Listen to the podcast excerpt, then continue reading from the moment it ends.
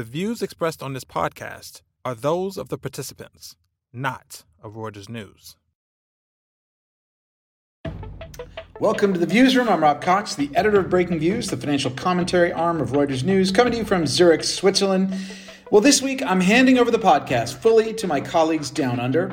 They'll walk us through the $29 billion deal that Square chief executive Jack Dorsey struck this week for Afterpay and how the combined firm could pose a bigger challenge to entrench traditional banks and payments companies. Over to you guys. In a booming year of uh, M&A, we've just had a colossal transaction for Australia, the biggest ever, really, with Square buying Afterpay I'm Jeff Goldfarb here in Melbourne with my colleague Antony Currie. Antony, this deal really all kinds of interesting facets, both from the seller side, uh, Afterpay, and from Square. When we start with with Afterpay and the this this product that they've just kind of really been a pioneer in uh, in the modern era.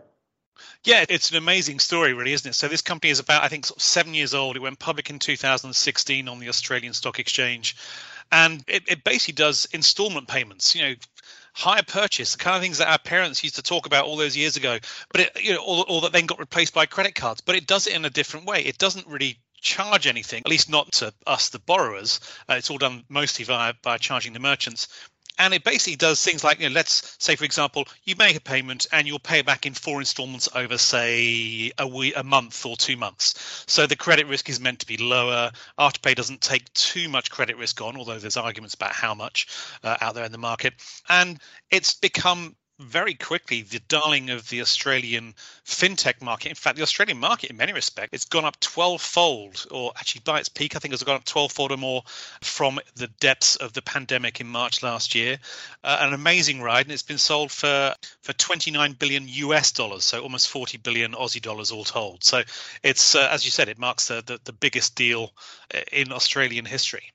Yeah, it's. I mean, it's one of those companies that has constantly been skeptics about it because it's product that sort of skirts regulation in the sense that it's not really considered a loan or credit, which means it's it's regulated differently. But it, at the same time, it's been hugely popular um, with younger people, particularly through the pandemic. The growth has been extraordinary. It's the valuation that's been a question. From from Square's perspective, though, they're being a little bit offensive, really trying to go after the big banks, which has been sort of the the big question mark for a lot of the fintech startups. Can they really challenge the big banks. This deal sort of gets them a little bit of momentum in that, doesn't it? Yeah, it does. Square's probably best known for the ability to do your transactions out at a market, a farmer's market or something, as well as you know uh, regular businesses as well. But it's made it much easier for small businesses, even one-person businesses out on the street, to take a credit card payment or a debit card payment. It's expanded beyond that. Of course, it's got into lending a bit. Uh, it's got heavily into cryptocurrencies as well in the past year or so.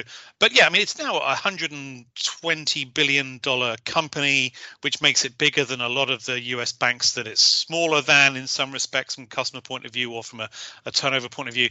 But what it didn't really have was this buy now, pay later product, which actually its bigger rival, PayPal in the US, already has and had turned on, I think, in Australia just last month, right, with 9 million customers here that it could then offer the, the buy now, pay later product to, which actually that and Apple coming in uh, or allegedly coming in with some ideas for buy now, pay later products over the past couple of months actually depressed Afterpay stock by about 40%. So in some respects, Square's seen an opportunity here and thought, well, this is a product we probably need to be in. We need it so we can compete with PayPal. We need it so that we can more ably compete with the banks because you know we're offering a different style of credit product that the banks probably are very wary of doing. Uh, simply because you know it's going to eat into eventually eat into their credit card margins. You would think, although some of the banks, like Commonwealth Bank of Australia down here, uh, has uh, started its its own product, uh, and I believe uh, Citi is going to start one here as well. Although Citi's selling its retail business here, but that's another story. Yeah, no, I mean I think it's interesting in the sense that, as you say, Square really started with you know a little device you plug into your phone or your iPad, makes it easy for small businesses to accept credit cards and debit cards. But what's really exploded for them is their payments app. And what's fascinating to me is, you know, sitting out here in the Asia Pacific region, as you and I do, you hear a lot about super apps, right? Like, yep. especially in the financial technology space, it's putting all of these things together, one stop shop. You don't hear as much of that in the United States. It hasn't developed because of the legacy systems that are in place that are owned by the credit card companies and the banks.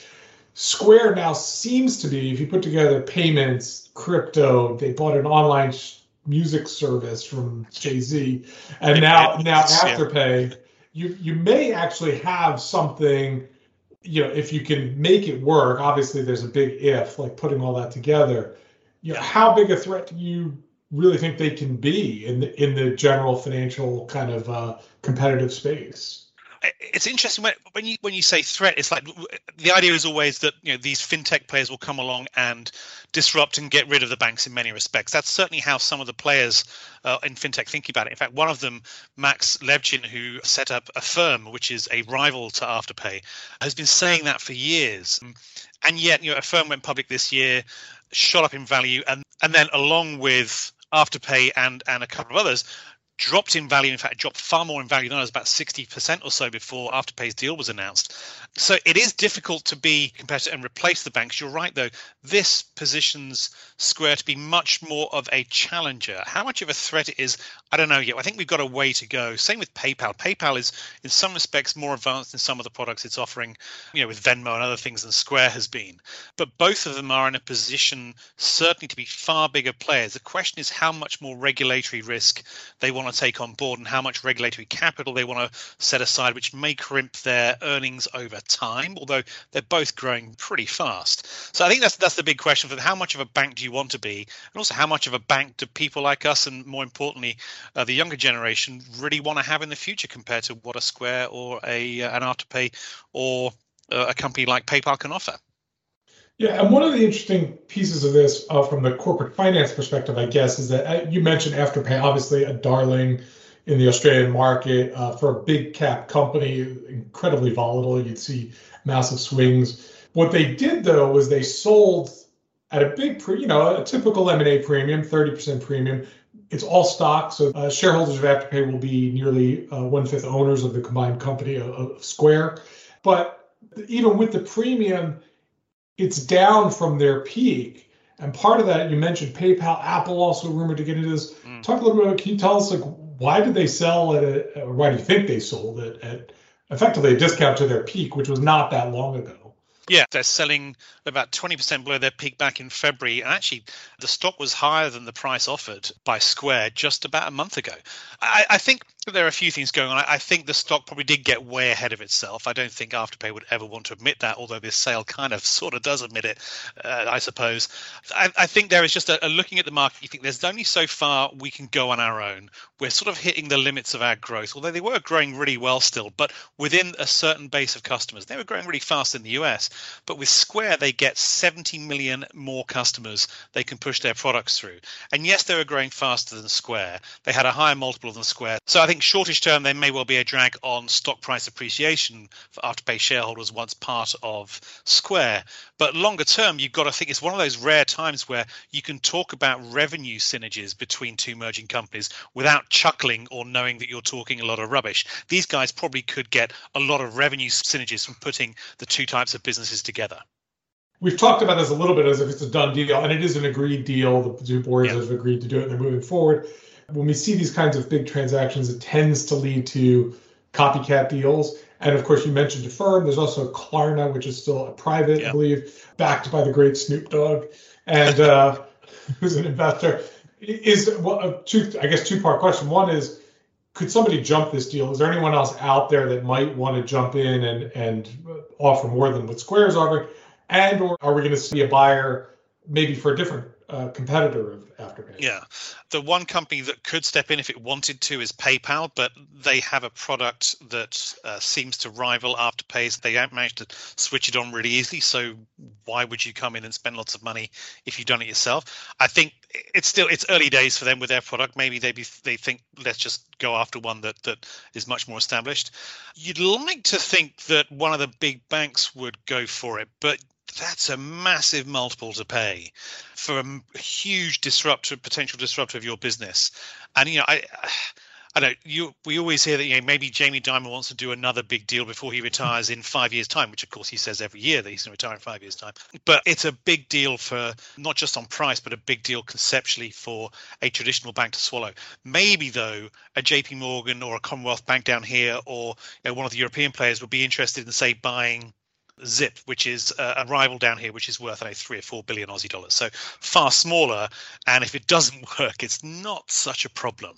For Klarna, the likes of those, I know Klarna's what fifty billion dollars was that the valuation we saw most it's recently? Pretty, yeah, I forget. It's a pretty big one though. Yeah, that again is really huge, and uh, I know at the moment it feels like fintech. It's much easier for a big fintech to buy a big fintech than it is for um, a traditional bank to do it. But who knows? Maybe one of them could take the leap and, and try and say, "Look, we are converting. We need to make sure that that our business stays current over the next 20 years." And credit cards, as as juicy as those fees are, isn't going to be it in 10 years' time, perhaps. And we need to have a backup. All right. Well, we will leave it there. There'll be plenty more to talk about uh, in this space. Thanks a lot, Antony. Sure. Thanks, Jeff. That's our show for the week. Thanks to our producers Sharon Lamb and Katrina Hamlin in Hong Kong, and to you, dear listener, for tuning in. Subscribe to the Viewsroom and our sister podcast, Exchange, on iTunes, Spotify, wherever you go to get your podcast fixes. And check us out every day at breakingviews.com. Thank you. Bye bye.